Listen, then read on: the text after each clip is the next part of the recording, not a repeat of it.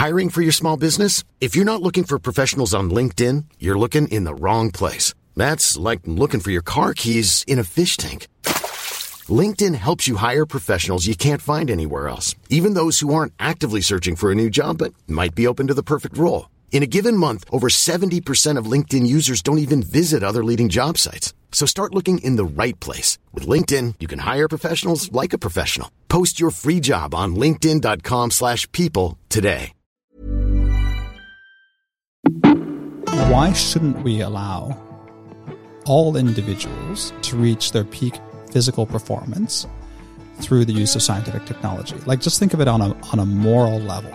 I think of it as my body, my choice. No one should tell you what you can and cannot do with your body as long as you're an adult and you're not harming someone else.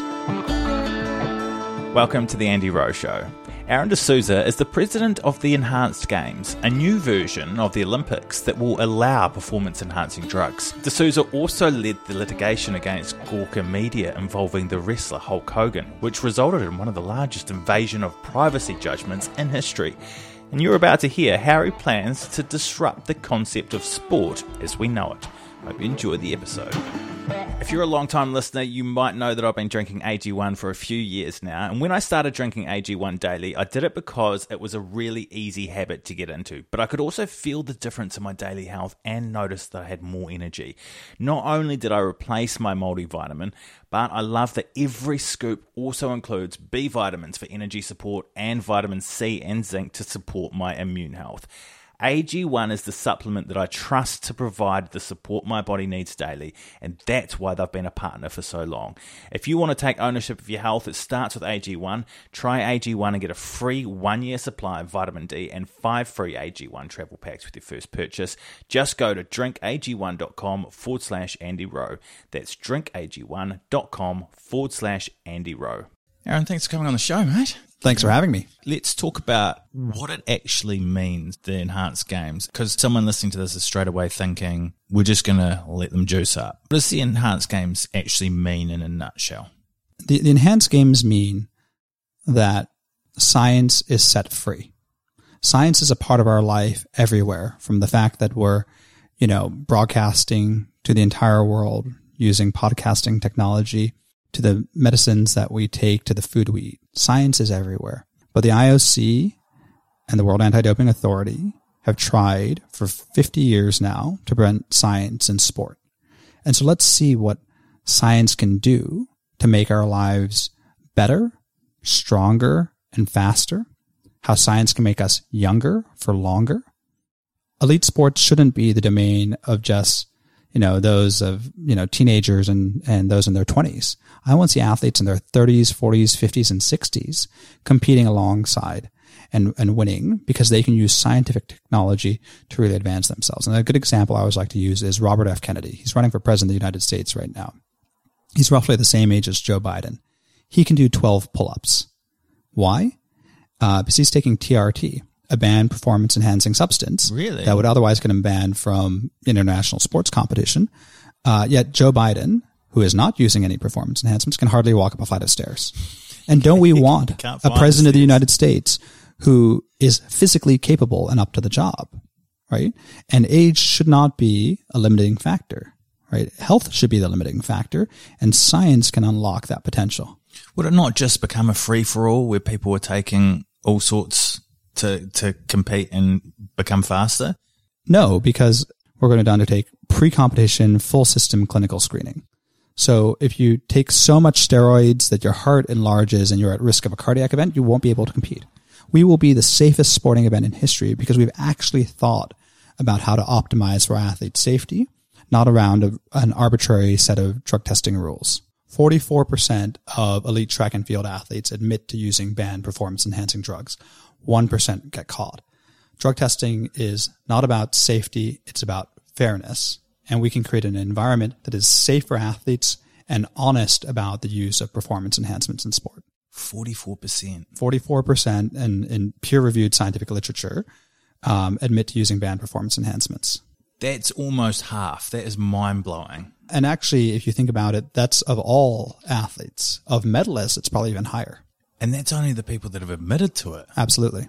Jesus. And so if you think about it, if 44% of athletes are admitting to using banned performance enhancements, and at the same time, we've seen a huge rise in the accessibility of information and products due to social media, it's going to be inevitable that one day performance enhancements will be allowed in sports. Inevitable. Inevitable. How do you make that? How do you make that jump from? Because the science is getting better and better. Um, the the scientists are ahead of the drug testers. So things like synthetic um, hormones metabolize so quickly out of the bloodstream that they're undetectable. And so this is one of the reasons why WADA has has now come out with the idea of a biological passport for athletes because they can't actually test for the underlying drug, so they have to see changes in hormone levels over a period of time, which is much more imprecise science. And it's not just athletes taking uh, steroids and injecting themselves and getting caught very easily. The, the science has become so sophisticated that it's impossible to test for. There's another thing about swimmers being asthmatic. 25% of swimmers claim to be asthmatic versus 7% of the adult population. Why is there an epidemic of asthma among swimmers? It's because of what is called a therapeutic use exemption, a TUE. Um, if you are asthmatic, then you can use these high powered, um, uh, inhalable steroids to treat your asthma, increases your lung capacity. Uh, and so all these swimmers are claiming to be asthmatic. It's a complete joke. It's a farce. I remember when I was really unfit doing preseason for rugby, and I, yeah, I'm asthmatic. I'm asthmatic. Give me one of the. My brother was asthmatic, and I'd just get on his inhaler, knowing it's a steroid, and your lungs just clear up. You've just got so much more to give when you go for a run. It's mm-hmm. so good. Yeah, and why shouldn't we allow all individuals to reach their peak physical performance through the use of scientific technology? Like, just think of it on a on a moral level. I think of it as my body, my choice. No one should tell you what you can and cannot do with your body as long as you're an adult and you're not harming someone else. And so ultimately, the real concern is are athletes going to be safe in their exercise of this discretion? And drug testing clearly fails at that equation because the testing is never effective, right? If 44% of athletes admit to using banned performance enhancements and 1% are getting caught, that means 46% of athletes are using this in, in a, in a black market environment.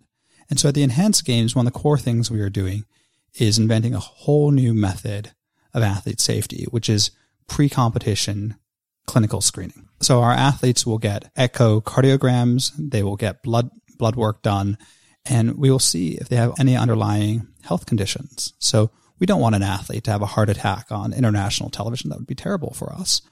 Um, and it'd be terrible for the athlete, of course. And how do we prevent that? Well, we make sure that athletes aren't at risk of cardiac conditions. And we just make sure that they're safe and they're healthy. It's a full, full checkup and uh, certain biomarker ranges which determine whether or not an athlete is eligible for competition and so that they know. And this is, this is very simple to do. It's scientifically proven. And why do, doesn't the Olympics or any of the other sports federations do it? It's because it's expensive. Is that, is that why? Yeah. It's a, normally just a cost barrier. And would you still have to divulge like what what you take or not? So there are some philosophical principles that are very important to us. One of which is my body, my choice. Individuals from free informed consent should make choices about their own body. And the second is medical privacy. No one should be obligated to disclose their health background to the public, right? I don't think anyone should have ever been forced to disclose their vaccination status publicly and that was wrong. What what Australia did to Novak Djokovic was absolutely wrong on every moral level. And so, will athletes be required to disclose their enhancement regime publicly? Of course not. But they should feel very free to do so. Right? They may even get endorsements from pharmaceutical companies for doing so, but they would not be obligated to do so. Right. Interesting. Let's wind the clock back because mm-hmm. there's, there's there's a lot to unpack and go into detail on this. So let's talk about first your background. Mm-hmm. When I done my research on you, the first name that popped up was Hulk Hogan. Yeah. Tell us tell us about that experience and, and what was involved there. So I was a 24 year old first year law student at Oxford University. I had done nothing with my life at this point in time except get admitted to one of the best universities in the world. It was my fifth day on campus and Peter Thiel, the co-founder of PayPal, came to give a speech on campus. And this is about uh, 15 years ago. So he was a notable but not supremely famous individual like he is now. And uh, I showed him around the campus and we just started chatting. And I asked him, What's the biggest problem that you face? And what can I do to help you solve it? And he said, You asked him that. Yeah, I asked him. This is a very standard question I ask people. That's that's bold. That's that's bold. Of course, That's I'm bold. a I'm a bold individual, as you can probably tell. And he said, "Oh, you know, there's this tabloid media outlet, and they're writing all this trash about me." I said, "Oh, what is it called?" He said, "It's called Gawker." And I said, "Well, you're a billionaire. Why don't you just sue them?" He said, "Oh, if I sue them, that will get more attention." And I said to him, "Well, why don't you engineer a proxy war? Probably lots of other people like you who have been offended by Gawker yet don't have the financial resources to sue them." um, and why don't you just pay for someone's lawsuit? And he said, oh, I've, I've never thought about that. I said, oh, you know, let me write you a paper. I'll write you a memo on, on how to do this. And a few months later, he came back to, to Europe. We sat down, we had dinner. I presented him this game plan and he said to me, how much and how long would it take to bankrupt Gawker? and I said five years and $10 million. And that's exactly how long it took and exactly how much it costs and we won one of the largest invasion of privacy judgments in history. It was the uh, Hulk Hogan was uh, the proxy uh, that allowed us to to pursue this case. Uh, we won a 141 million dollar judgment. It's the subject of the best-selling book "Conspiracy" by Ryan Holiday, a Netflix documentary, and a forthcoming Hollywood movie. That's epic. That's and and did you deal with Hulk Hogan personally on a personal level? Yeah, many times, many times. And Hulk Hogan is the name of the character. His real name is Terry Bollea. Terry was the perfect claimant for a case like this because it required so much courage to go through the brutal and very public battle mm. that was required to get to a judgment. So Gawker had received thousands of cease and desist notices from various people who were offended by their coverage. And of those thousands of letters from celebrities and billionaires and CEOs, not a single one ever went to trial. And why was that? Because most of those potential claimants did not have the courage to go through with the process. And so Terry Bollea was a moderately courageous figure, but he himself looked up to the character of Hulk Hogan, a true American hero. And he really believed that Terry Bollea, the, the human, could live up to this character that he played his entire life. And, and that's why he had the courage to go through this long and brutal trial. And that's why we were successful in the very end. Because they published a sex tape of Hulk Hogan, right? Is that what happened? That's right. They published a sex tape of Terry having sex with his best friend's wife uh, while they were intoxicated, and he was in a very depressive state. Um, and that was a, a gross invasion of privacy. Yeah, that's a gross invasion of privacy. Yeah, and it's not it's not journalism, right? There was no um, public interest whatsoever in publishing that sex tape. Ah, that's the angle, is it? That's that's the angle that won, won us the case. That's the angle that won you 141 million dollars. That's correct. Yes. Holy shit! It's quite a simple angle to take. Like you, you see things quite simply that other people might see as like a quite a hard thing to go through with, and and that's similar to the enhanced games because enhanced games people have been talking about this idea for as long as I can remember. Why are we bothering with the Olympic Games? Why don't we just get a games where we just juice people up or whatever it is and see what they're capable of?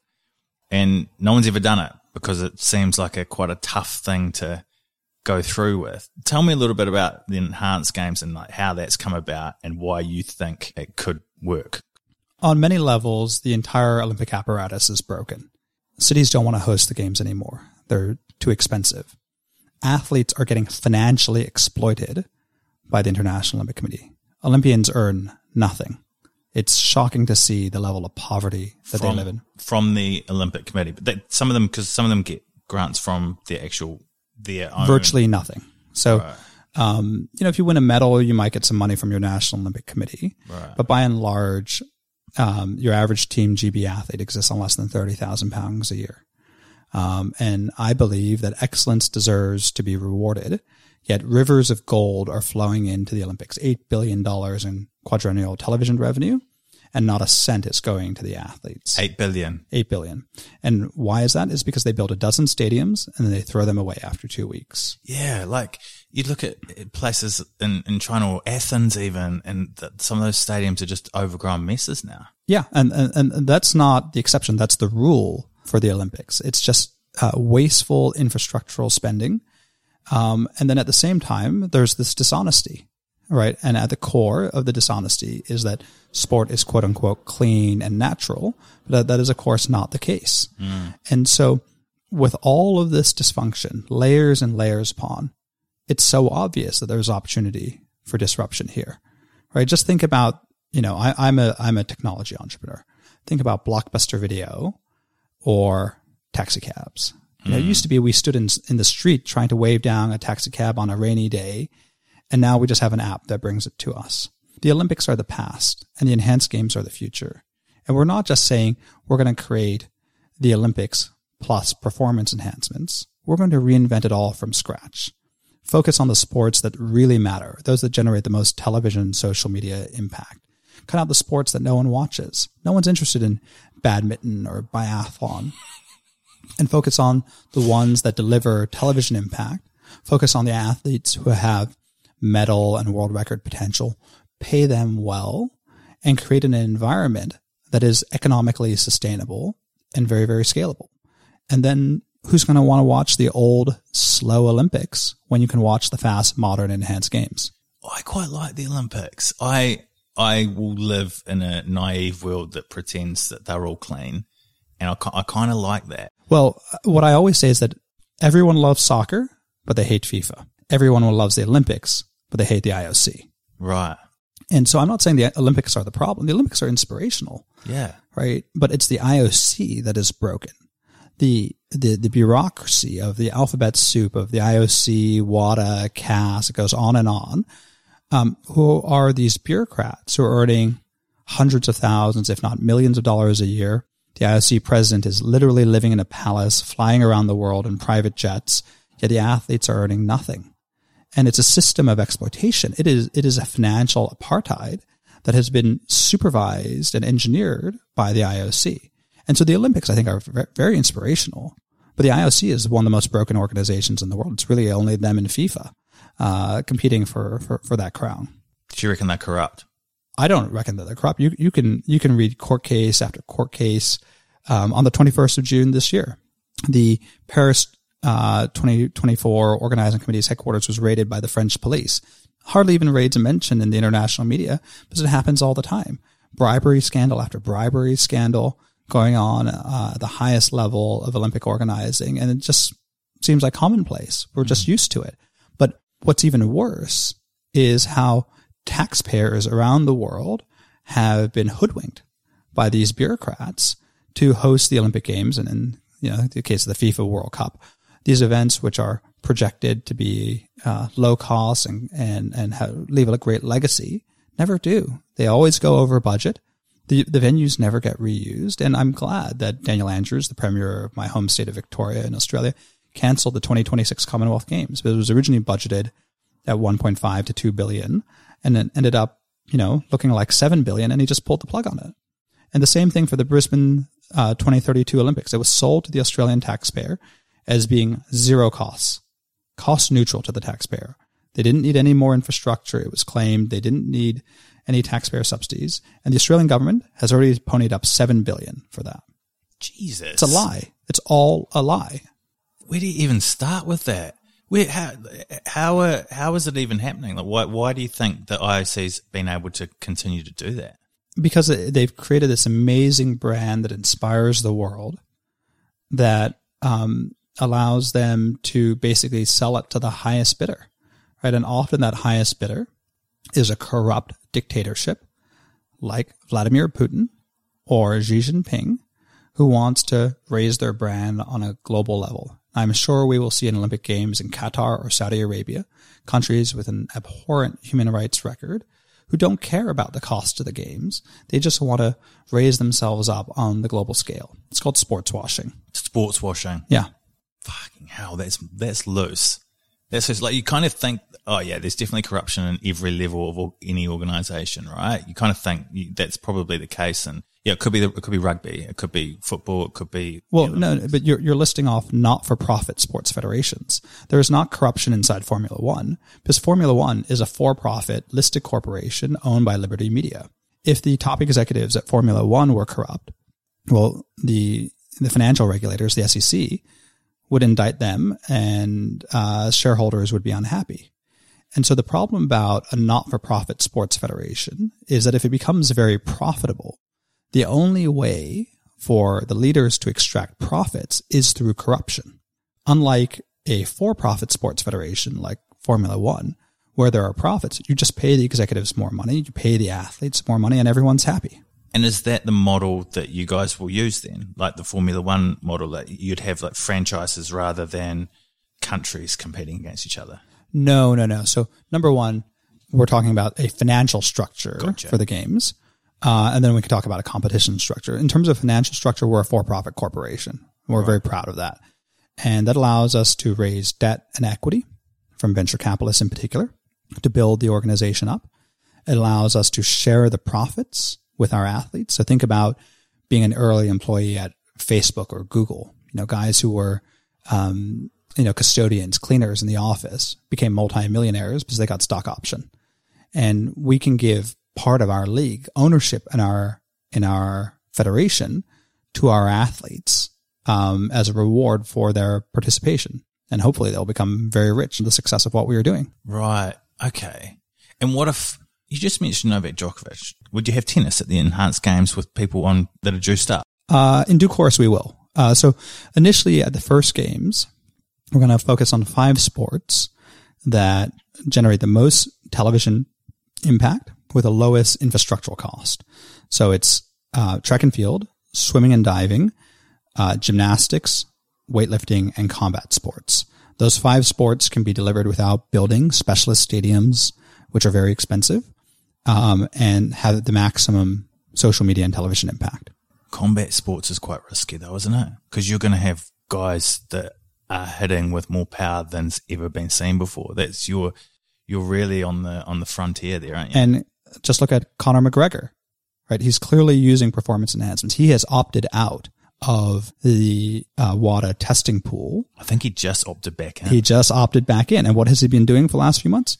I would surmise, I won't make an accusation, but I would surmise that he's been using banned performance enhancing drugs. He did look big. yeah. and, uh, just look at Tyson Fury this week. His nine week body transformation. It's pretty extreme for someone uh, just through diet and exercise alone. Do you reckon Tyson Fury could be taking performance enhancing drugs? Uh, I, I only have to look at the pictures, and with my uninformed view, it, it would indicate to me that uh, he he possibly is. Really, that's huge. Yeah, that's huge. He did get done though. Remember, mm-hmm. when he took the two years off and came back, so he, has got he's got form in that area. After the Klitschko fight, he got yeah, yeah. tested positive, didn't he? And and you know, one of the things that's so important to note is that because a performance enhancing substance is banned doesn't make it illegal. If you walked into a Holland and Barrett or a GNC, 20% of the goods on the shelf there would get you banned from Olympic competition. No. Absolutely. Like what? Oh, a, a total hose. You pull up the WADA list of banned drugs. It goes on for pages and pages and pages. And the other reality is that performance enhancing drugs are used all throughout our world. So think about bankers in the city of London, right? you know, they're using Adderall. They're uh, using all sorts. They're using all sorts, but even so, classical orchestral musicians are using beta blockers to increase their focus. Um, and this is a WADA banned substance. So you could use something like that if you were, I mean, they could smoke some marijuana and do target shooting if it increased their focus. Absolutely. And, and marijuana is actually a great example of something that had been banned for so long and then social uh, standards have changed and now has been removed from the banned drugs list. And so the question to ask is, why was marijuana considered a, a, banned performance enhancement one day and then the next day it's not? Why do you think that is? Uh, it's really just because of social pressure. And the, the list of banned drugs is not about safety. It's about the spirit of sports. That's the standard that WADA uses. I like that. Yeah. And so it's like, does the use of this substance change the spirit of sport? That is not an objective test. That's purely subjective. But I, I like the spirit of sport. That's, it feels like an even playing field. But then you've got to think, okay, I'm being naive here that it, it's not an even playing field, is it? No. And of course, the, what, what the spirit of sports means something different to you as it does to me. And oh, we yeah. should be focused on objective, verifiable standards rather than some subjective standards made up by a bunch of Swiss bureaucrats that's impossible to challenge by any athlete. You've got a rugby background. Obviously, you grew up in Australia, so you played rugby poorly. Um, do you think that there's enhancements going on in rugby that are not out there in the open now? Do you think there's a lot of people cheating the system in that in that regard as well? Uh, I think it's quite commonplace within rugby. Um, you know, you just have to look at the size, the strengths, and the rates of recovery of these guys, uh, and and realize that this is not something that can easily be achieved naturally. So one figure that I'd point to is that between the ages of 18 and 35, 13.5% of men have tried anabolic steroids. 3% of British men are active users of anabolic steroids. So that's across the whole population. And if you look at the elite sport population, it's much, much higher than that. It's just disappointing, isn't it?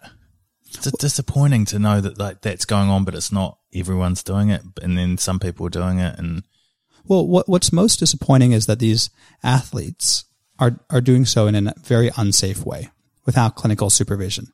They're just reading stuff on bodybuilding.com.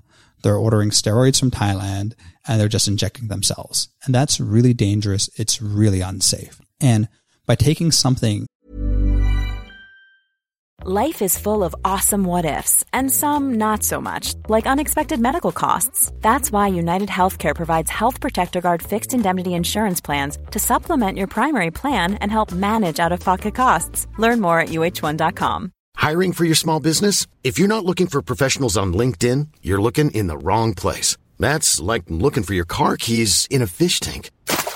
LinkedIn helps you hire professionals you can't find anywhere else, even those who aren't actively searching for a new job but might be open to the perfect role. In a given month, over 70% of LinkedIn users don't even visit other leading job sites. So start looking in the right place. With LinkedIn, you can hire professionals like a professional. Post your free job on linkedin.com slash people today.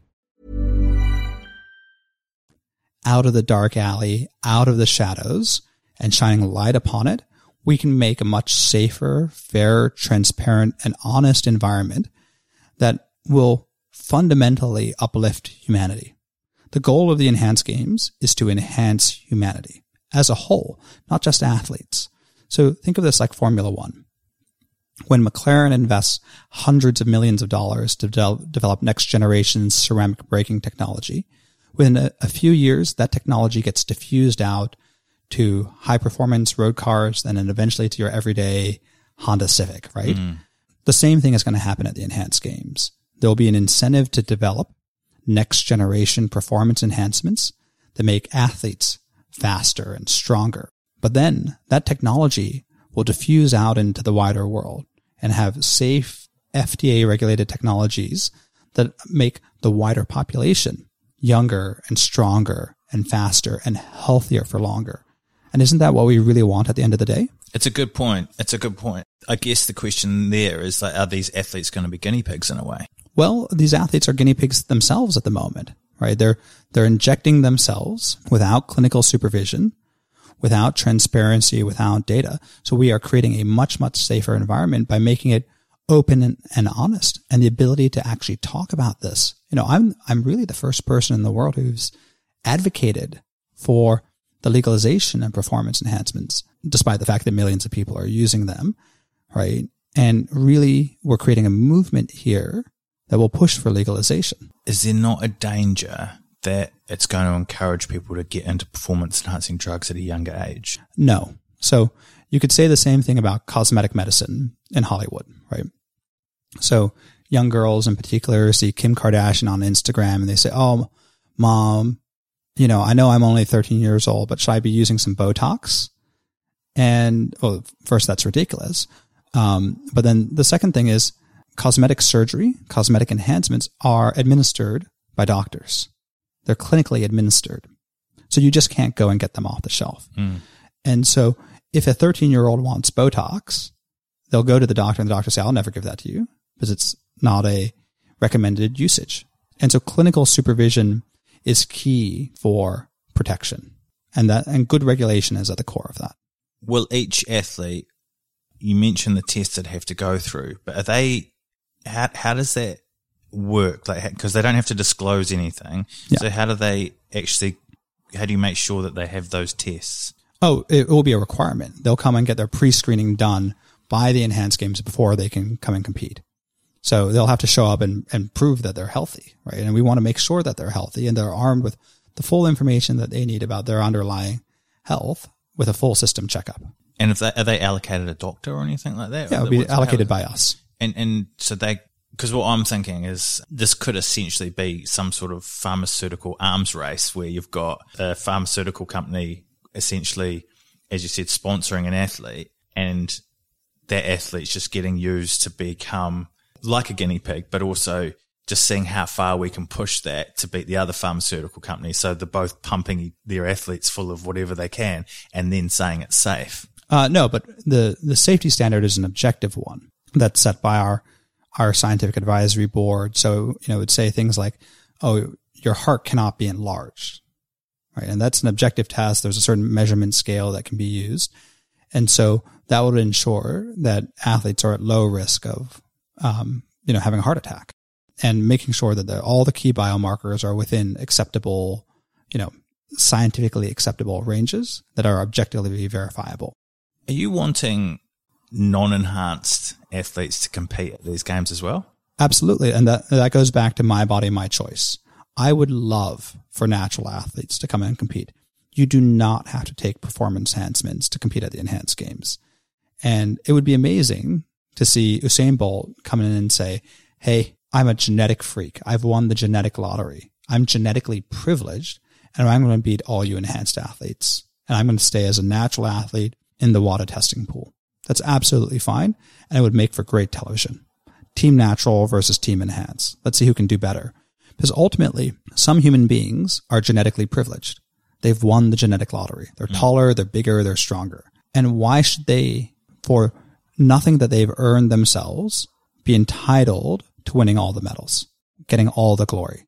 Shouldn't those of us who have not won the genetic lottery, the vast majority of human society, be allowed to level up using the best technology available?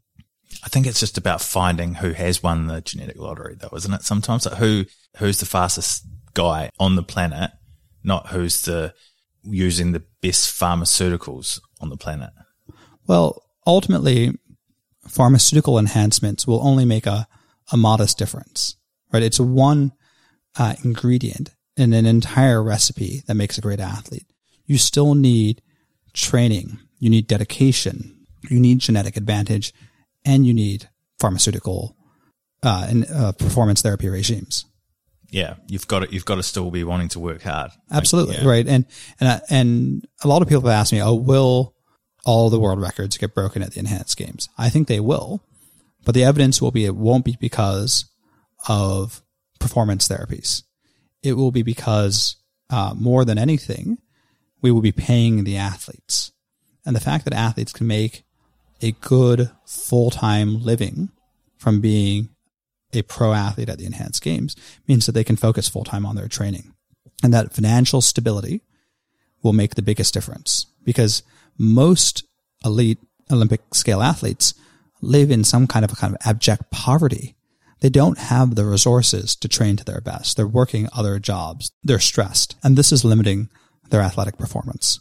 How are you going to pay the athletes? Where's this money coming from?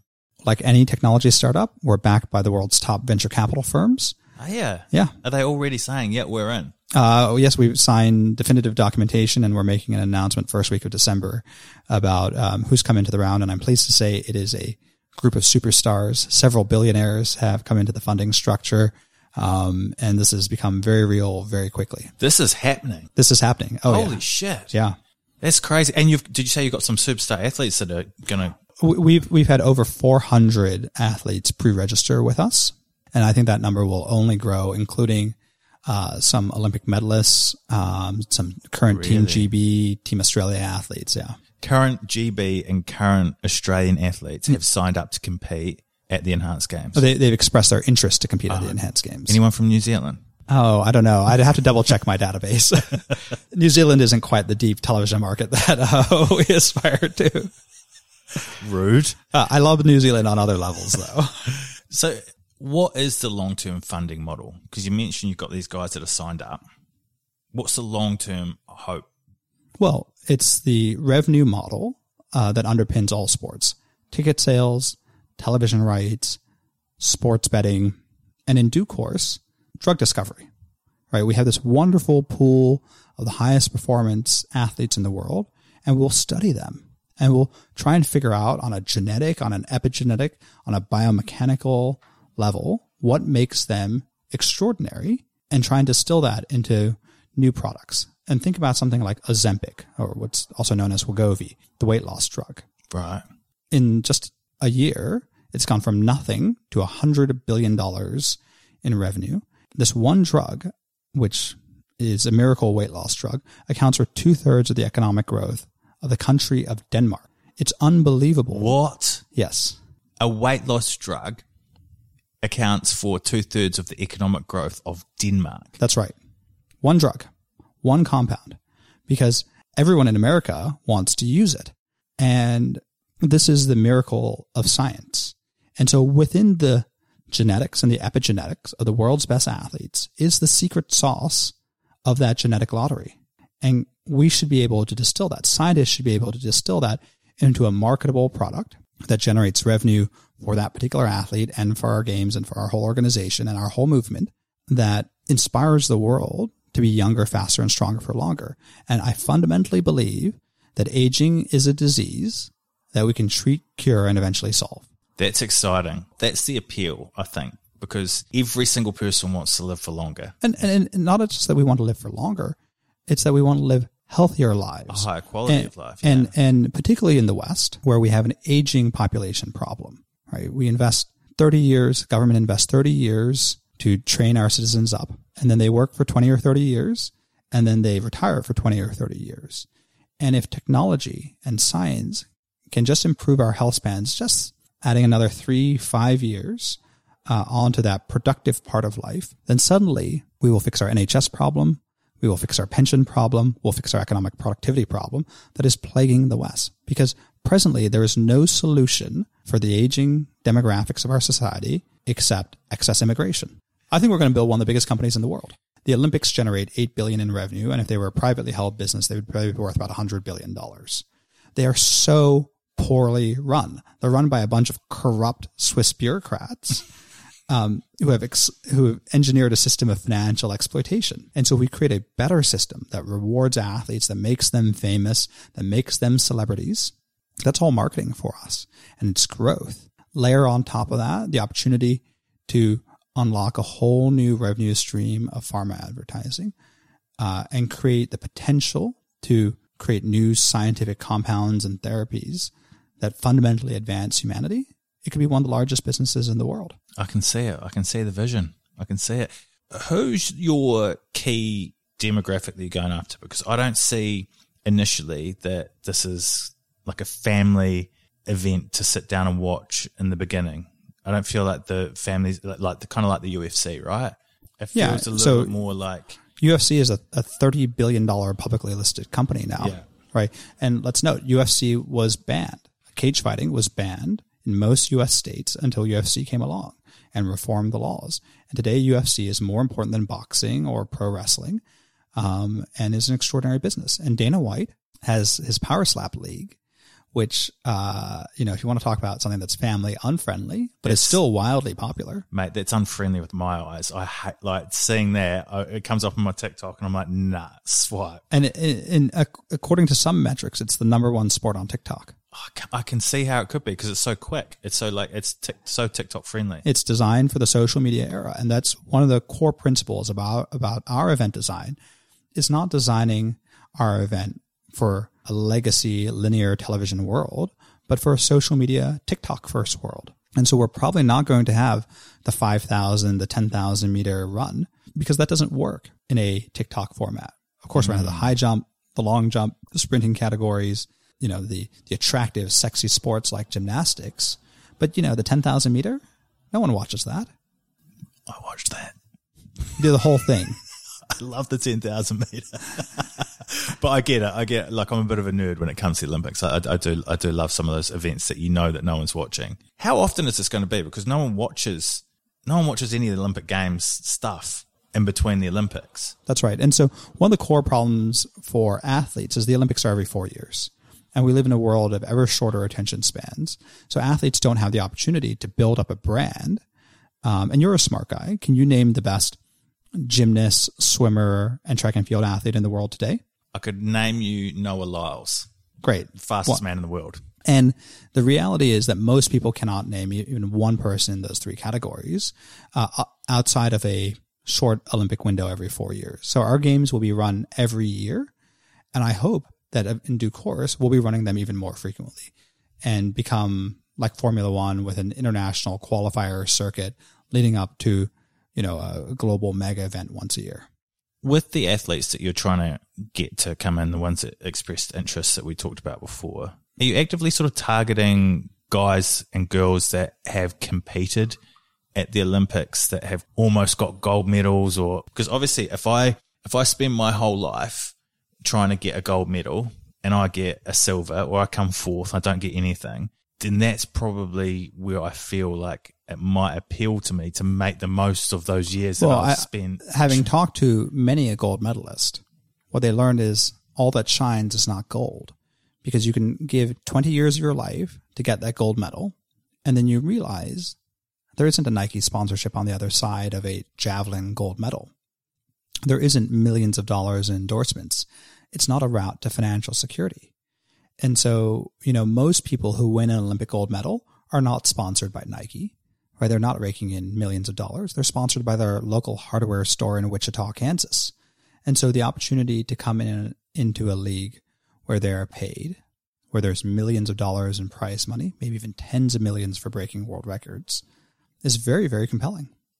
I want to also talk about trans athletes.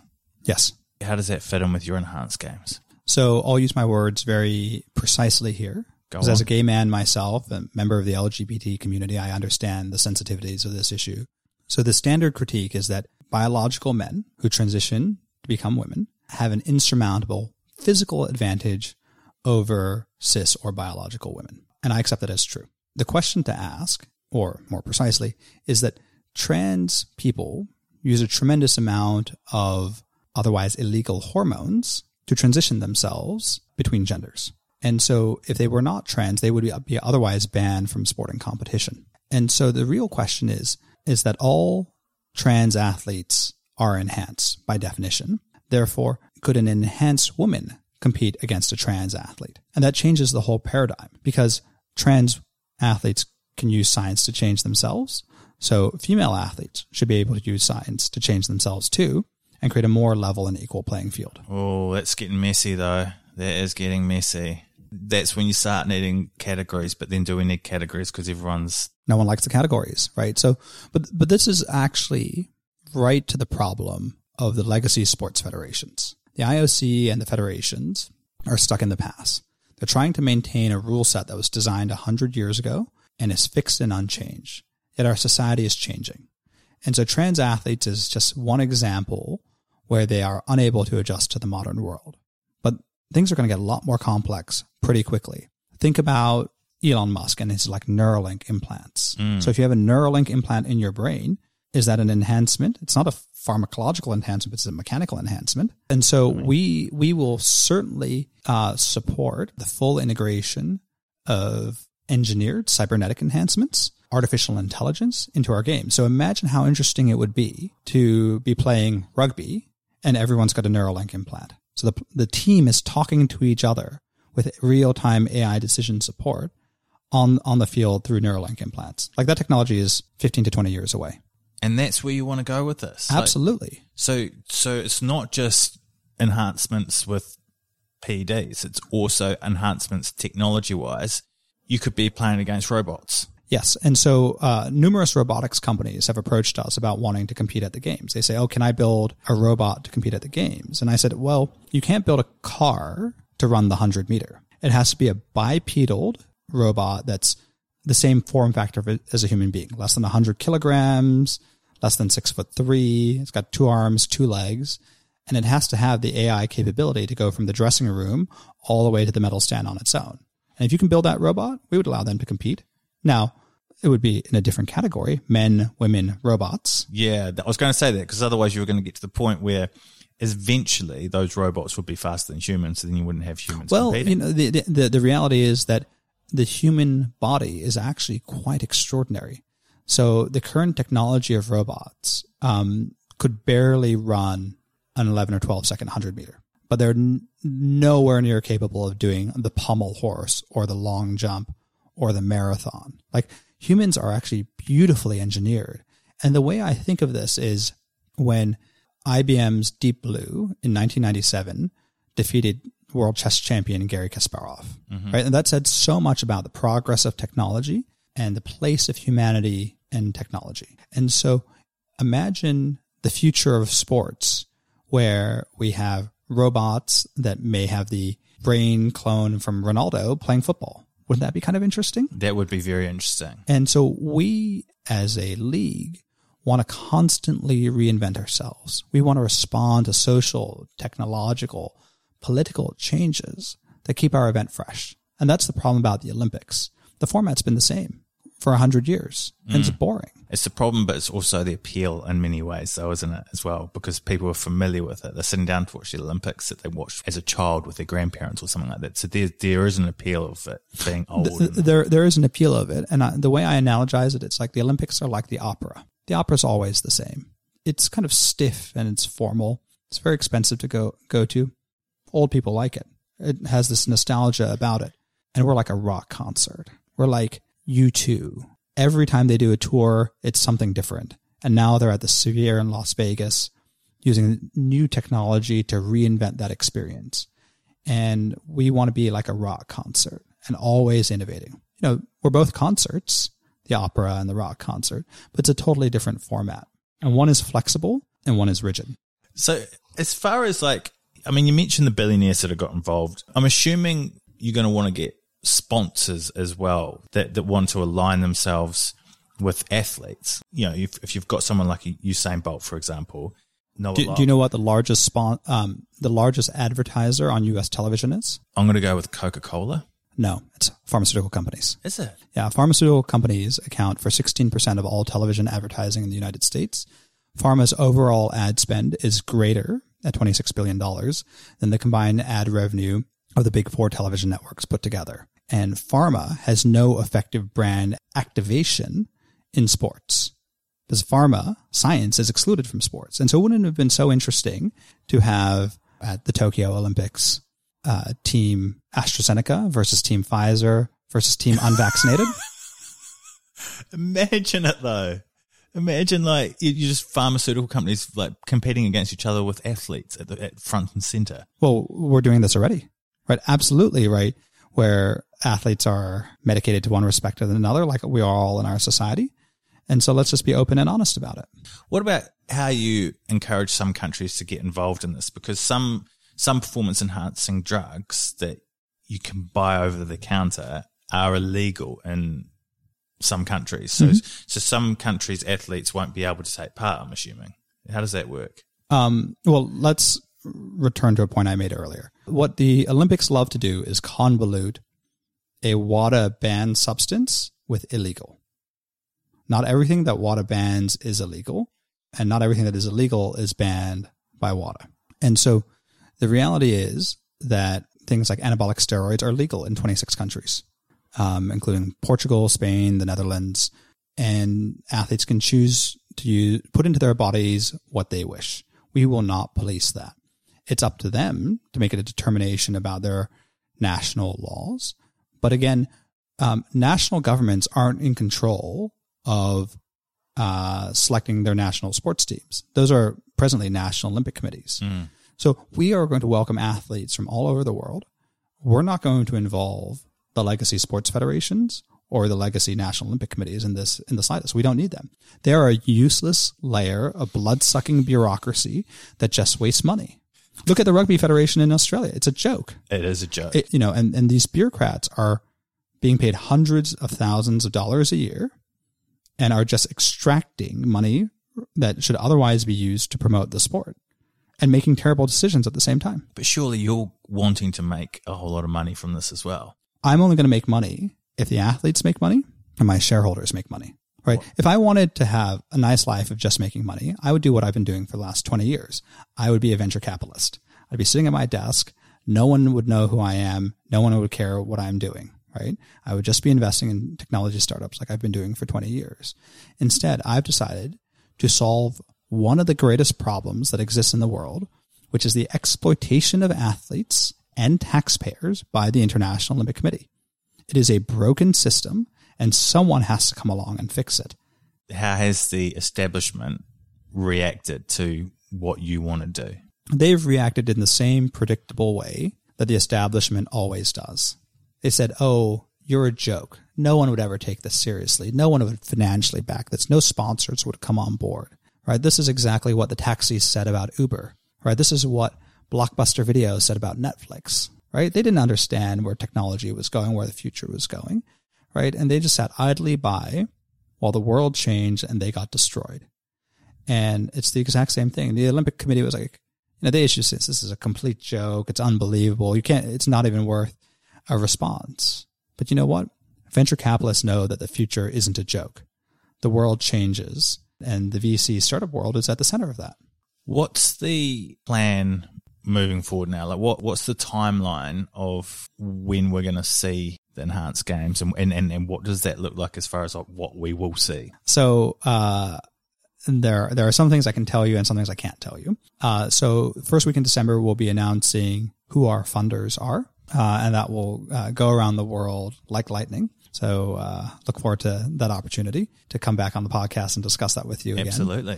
Um, and then in April of next year, we'll be announcing probably the biggest change in the history of sports. And I can't tell you what it is now. That that sounds like hyperbole. Like what? Give me give me a clue. Um, it's hard to give a clue, but you'll uh, you'll just have to wait and listen in April of next year. There'll be a major announcement. And then, um, you know, at the Paris Olympics, we see this as an important platform to illustrate the validity of what we're doing. I'm sure there'll be dozens of athletes, maybe even hundreds, who will get disqualified uh, by the World Anti-Doping Authority, who will be there to support, protect, and encourage. And then after the Paris Olympics, we'll be going into what we call open qualification. So to compete at the Olympics, you have to be a good athlete and you have to be a good politician. So you have to navigate the complex bureaucracy of your sports federation and National Olympic Committee. This is very different. If you want to run the 100 meters at the enhanced games, all you'll have to do is upload a video of yourself to your social media channels running on a treadmill at the gym. If you run a good time, then we'll send you 500 bucks to come to a regional qualifying event and prove that you can do that in real life. You do it in real life, you qualify, bang, you're on a contract. That's pretty accessible. We want to make this as accessible as possible.